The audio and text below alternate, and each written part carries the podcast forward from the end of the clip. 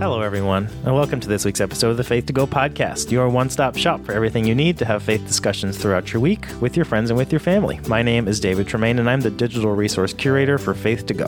And I'm Charlotte Pressler, and I'm the director of formation for the Episcopal Diocese of San Diego. Happy season after Epiphany. I know. Everybody. And welcome home, David. Oh, thank you. I It's missed you last week. I had a ball with Hannah, but you Yeah. were missed. Everyone has a ball with Hannah. That's her job. Thank you so much. It's good to be back. I'm excited to talk about this gospel for this upcoming Sunday. Thank you everybody for for joining us for this discussion for this Sunday, January 22nd, 2023, the third Sunday after the Epiphany. Technically, just to be the lectionary church calendar police. Nerd. Mm-hmm. Epiphany is not a season. You can call it that if you want. No one's going to throw you out. There's very little you can get excommunicated for at this point. It's technically the Sundays after the Epiphany, season after Epiphany, or it's actually technically an ordinary, Ordinary time. because it's a green green season. So we get a little ordinary time between now and Lent, which is our next liturgical season. Isn't that weird? Six weeks away or something. We have a God sighting, We do. and you know about it more than I do. So would I you tell the people? So, hearkening back to the Good News Festival, when we did our live episode there, one of the fun things for me, I thought, was at the end that we interviewed a bunch of people that were at the festival asking them where they saw God. And some of that entailed my running through exhibit halls and being like, Do you want to come and talk to us? Um, which is something I actually very much enjoy. Mm-hmm. You So do was- love running to exhibit halls. I've noticed that about you on your Instagram. Well, I was thinking more that I enjoyed random invitations. Oh, yeah, yeah, I yeah. mean, um, but one of the people that said yes to my jubilant invitation was Sean McConnell from Episcopal Relief and Development. Mm. And he came over and shared with us a God sighting that we're going to hear in just a moment. If you haven't experienced Episcopal Relief and Development before, you can check out their website, and we will give that to you more at the end of this episode. Also, Sean has a really cool role there. He works on their asset based congregational development, or as they call it, ABCD, um, which analyzes different assets and helps communities envision ways to live into it. So he's just a fun guy in general and has a lot of great stories. And I am excited for him to share one that isn't related to his work, but is related to his life with us now. Right now with me, I have a new friend, Sean McConnell. Thank you so much for joining us on Faith to Go today. I am wondering if you might tell people a little bit about your ministry context. I work for an incredible organization called Episcopal Relief and Development. We are the International Development Agency of the Episcopal Church and the Disaster Response Agency of the Episcopal Church. We do two things well. You do a lot of things well. We do- we do, a lot of things. And you do them with joy. ERD is known for the joy that they bring to the good work that they do. So thank you for that ministry. I work with amazing people. Yeah. Yep. Yeah. Well, and so one of the things that we always do on the Faith to Go podcast is we ask people if they'll reflect on a place that they've seen God moving in the world, um, in their own lives or those of others. So for me, uh, um, something happened recently that is, you know, should not be surprising. But in my neighborhood, just down the street, an elderly couple, one of them died, and um, and they don't really get out much. You rarely see them out and about. But one of our neighbors is always checking in on them and always knows, you know, what's going on. And so after she died, the neighbor came and told us and made sure that we knew that that the gentleman who was there was now alone, that he would need help with meals and other things. And so this one neighbor who because they were always in touch with with all of our neighbors really, they're the ones who, who they know the names of everyone in our neighborhood because they were aware of, of what was happening in this house, they knew to check in regularly. They knew immediately when she died and were able to communicate to us. And so the neighbors were able to come together and be there for our neighbor who had lost his wife. To me, I think that that's just an awareness mm-hmm. that people are in need and that and what their needs are. Pretty simply what God calls us to do, but do we do it? Do we are we always, you know, aware of what is going on with our neighbors and and so to have people like the neighbors who are the ones who brought our attention to that, I think that that's that is the the activity and action of the Spirit and of God in this world. Yeah. So, so you know, I think that anytime we can know our neighbors by their names, and uh, and just know who they are, Mm-hmm. I think that that is something that really it, it creates safer neighborhoods. It creates, uh, it, it helps bring about the beloved community. Yeah, I love that because I often feel like I see God in the connections between all of us. Mm-hmm. Sometimes the connections that are healthy and strong, and sometimes in the challenge places too. Um, but I do always feel that way. Absolutely. Um, so, would you tell everybody if they would like to find out more about what Episcopal Relief and Development does, where they could find that out?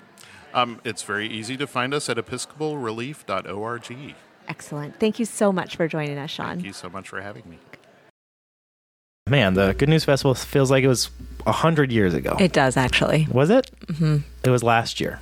Yeah, it was in the before times. Yeah, before times. oh my goodness! Before the coming of God into the world.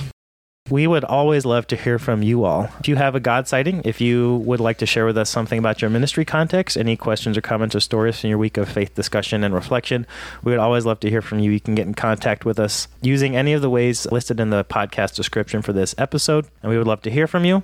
And now we are going to move to our gospel discussion again for this upcoming Sunday, January 22nd, the third Sunday after the Epiphany in year A, Matthew's Gospel. So we'll be hearing the story from Matthew 4, verses 12 to 23. Charlotte will read it. I'll give some context, just a little bit, and then we'll each have a point. Now, when Jesus heard that John had been arrested, he withdrew to Galilee. He left Nazareth and made his home in Capernaum by the sea, in the territory of Zebulun and Naphtali, so that what had been spoken through the prophet Isaiah might be fulfilled. Land of Zebulun, land of Naphtali, on the road by the sea, across the Jordan, Galilee of the Gentiles. The people who sat in darkness have seen a great light, and for those who sat in the region and shadow of death, light has dawned. From that time, Jesus began to proclaim, Repent, for the kingdom of heaven has come near. As he walked by the Sea of Galilee, he saw two brothers, Simon, who is called Peter, and Andrew, his brother, casting a net into the sea, for they were fishermen. And he said to them, Follow me, and I will make you fish for people. Immediately they left their nets and followed him. As he went from there, he saw two other brothers, James, son of Zebedee, and his brother John, in the boat with their father Zebedee, mending their nets, and he called them. Immediately they left the boat and their father and followed him. Jesus went throughout Galilee, teaching in their synagogues and proclaiming the good news of the kingdom and curing every disease and every sickness among the people. So we have here Matthew 4. First 11 verses of Matthew 4 is Jesus in the wilderness. So we have the Christmas story, Jesus' birth, Jesus' baptism, Jesus in the wilderness. And then this story, and then right after this is the Beatitudes. So the Sermon on the Mount. Last week we were in John, we're back in Matthew, and we are coming out of the desert with Jesus, and then going into that that big block of teaching in that first half of Matthew's Gospel, the Sermon on the Mount. And this is just nestled right in that little spot right there. There's a bunch of place names here that are interesting.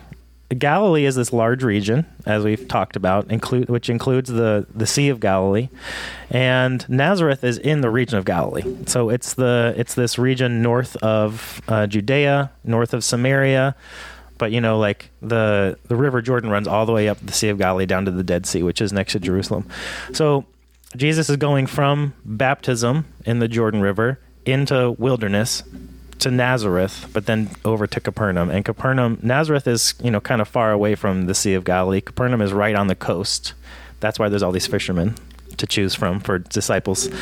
And then Zebulun and Naphtali are the kind of traditional Israelite tribe names for these areas of Galilee. So Naphtali and Zebulun are if you look at an old map of like how they split up Israel into the 12 tribes, Zebulun and Naphtali would be exactly Galilee later on. So it's interesting though that Matthew is using all these the kind of like current and traditional names of these places, and partially to set up this scriptural uh, reference to Isaiah. You know, it's important that that we that like this is the this is these are the land names of Jesus's people of the Jewish community. So that's where we are and when we are. And Charles has the first point. Well, but before I get to the first point, I actually want to give a little piece of context that occurred to me as you were talking, and it is podcast context. I know.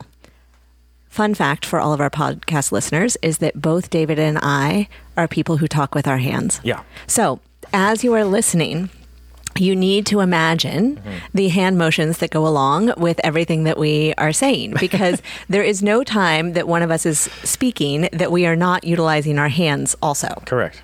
Right? Yeah. And and David, I don't know if it's true for you or not, but I actually find that if I am upset, I don't do it as much because like that is something that people say is common. Um, is that when people get upset, they gesture wildly with their hands, and I do not. Yeah. However, if I am preaching, if I am teaching, if I am on a podcast, apparently I use my hands all the time, as do you. Yeah. so you should just imagine that. Yeah. The the hand things. I think when I was talking about, I was like, there is a map Oh, for in, sure. in my mind. There is a map right here that you can obviously see. Which was delightful. So down me. here is Jerusalem, and up here is Galilee, and here's the Sea of Galilee. Here's and then there's Jordan, and then this is Naphtali and Zebulun. So Uh-huh. Yes. obviously everyone knows where those things are because you can see the map just like I can. And and now now that we have had that important piece of context, I will in fact offer the first point. Let's hear it.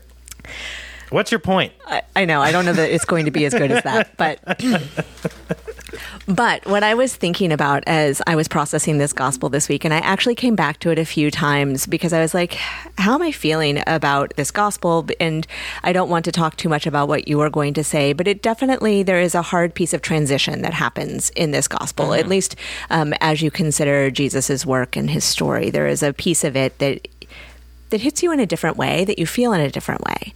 And as I was looking at it and thinking about it and rereading it, what I kept coming to was this shift that happens from the reality that everybody is living in in this moment, the kingdom in which everybody is dwelling, and the beginning of living into what it looks like to live in God's kingdom. And the switch seems to happen with the last sentence that falls in this first paragraph, where it says, From that time, Jesus began to proclaim, Repent, for the kingdom of heaven has come near. And repent is a super loaded word. It's one of those things that makes it seem like you have some great sin or terrible thing that you are doing and you must change your evil ways. And and the reality is that the word that it comes from, metanoia, actually just means to turn around. And I love to think about it that way because when we think about it as turn around, then it's like, oh, I took a wrong turn. My GPS led me astray, and I just need to turn around and backtrack a little bit and try it a new way. But in this scripture that we have here, when I read it this way and using that turnaround as my launching point for it, I actually was thinking about it from the standpoint of turn around the kingdoms here. So instead of focusing on all of this other relationship and language and reality that you're living in, well, put down your nets and follow me and come and live into this new kingdom. It's an invitation to turn and to do something in a new way. And that's really beautiful because part of what we get at the end of this is this synopsis. It's so funny because we have a long way to go in this gospel, right? And yet, this last sentence of the reading for today says that Jesus went throughout Galilee, teaching in their synagogues, proclaiming the good news of the kingdom, and curing every disease and every sickness among the people. Mm-hmm. And seen. right? Like it's such a beautiful summation of everything that is to come. But what it does is it says, it announces, it proclaims the kind of kingdom that Jesus is creating through his ministry uh, and the work that he is going to do, and the partnerships that he has just now begun forming with the calling of these people and being like, come and experience this, journey on the road with me, live into this message. And it's going to be hard, it's going to be ugly. And yet, what we build together is going to be more beautiful than anything you can imagine because together we are bringing the kingdom to earth. Mm-hmm. I am like struck by this decision point. Thinking about this moment when Jesus comes back out of the desert. He has this incredible experience. He just had this baptism from John. You know, it's we don't know exactly. I mean, obviously John and Jesus were related to one another, so there's that. But also there's some idea that maybe J- Jesus was maybe a follower of John, definitely knew John's message and uh, was baptized by him, goes into the desert, has this whole experience in the wilderness. And the wilderness is this place where he finds himself. He becomes fully embodying this kingdom of heaven message. You know, like we have these temptation stories, and he sticks to who he knows himself to be, and he ha- he comes out with this like solidified understanding of who he is, of his identity. You know, at the end of the baptism, there's this voice says, "This is my son, the beloved, with whom I am well pleased." And then Jesus goes out into the desert and like experiences that in his body. He knows that to be true of himself. He is like, "This is my job. I'm going out there, I'm bringing this message. And then I think it's so appropriate that then the first thing he's met with is John's arrest. That, like, he comes out with this hope of what is to come of the message he's going to bring to the world and is met with the stark reality that when that the person that has been bringing that message is is is in prison. And it's just this reminder i think to jesus that what what comes with that life.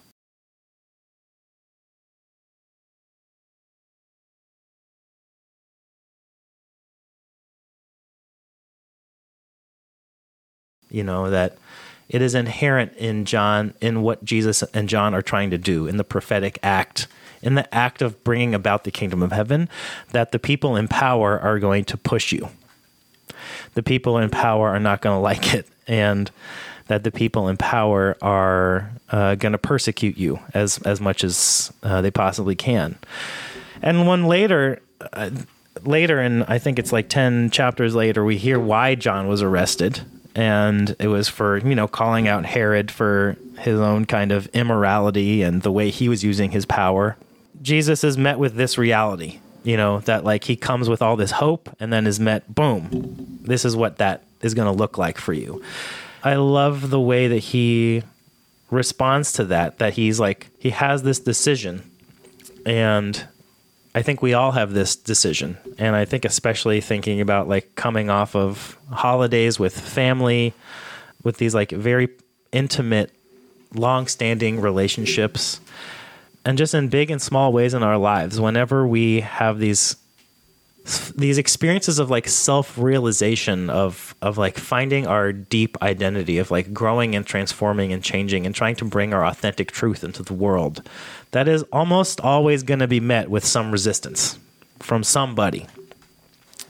And i think that resistance happens in in family systems because like we're trying to bring a sense of self into a place where we have this expectation of being something else, this thing we've always been, and we're trying to say, this is what I'm becoming. And I think that that is true just of the world. That Jesus is saying this might be this this maybe is what has always been true, but this is the thing that's coming.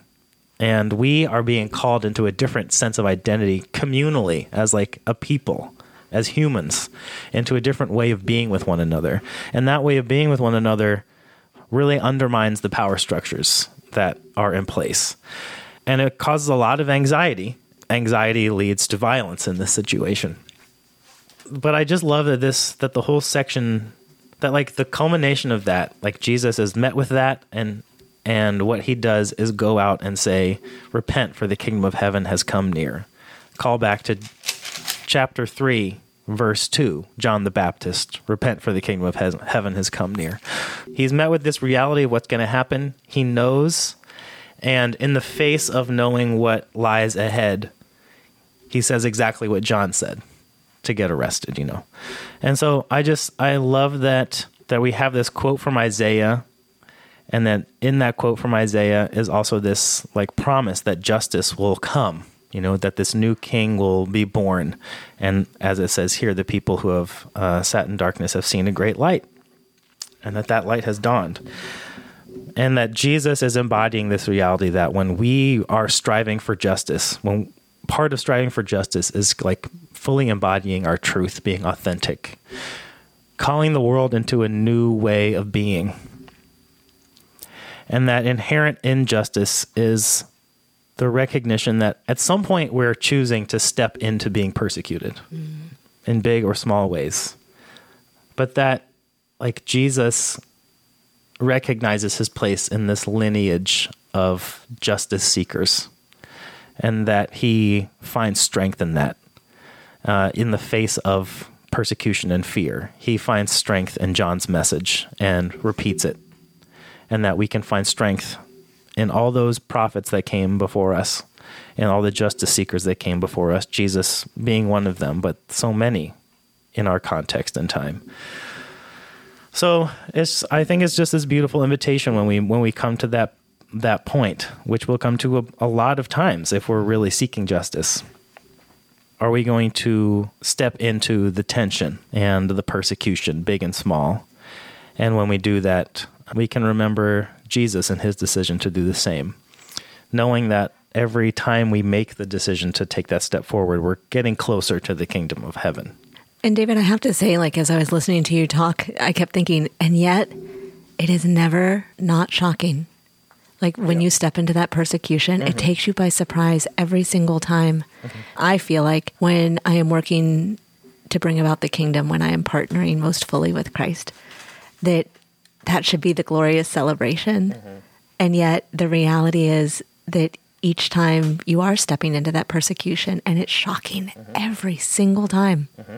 Yeah, when you claim your truth, it's always going to push against the falsehood of the systems within which you exist. So, one gift of a of a religious tradition is that you know that you're not doing it alone, not just in this idea that I have this divine, you know, presence partnering with me, but that I'm part of a larger story.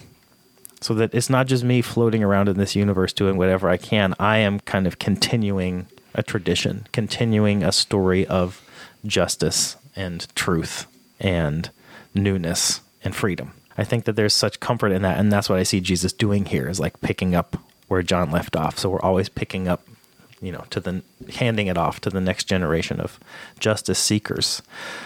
We are just taking steps, steps closer and closer and closer.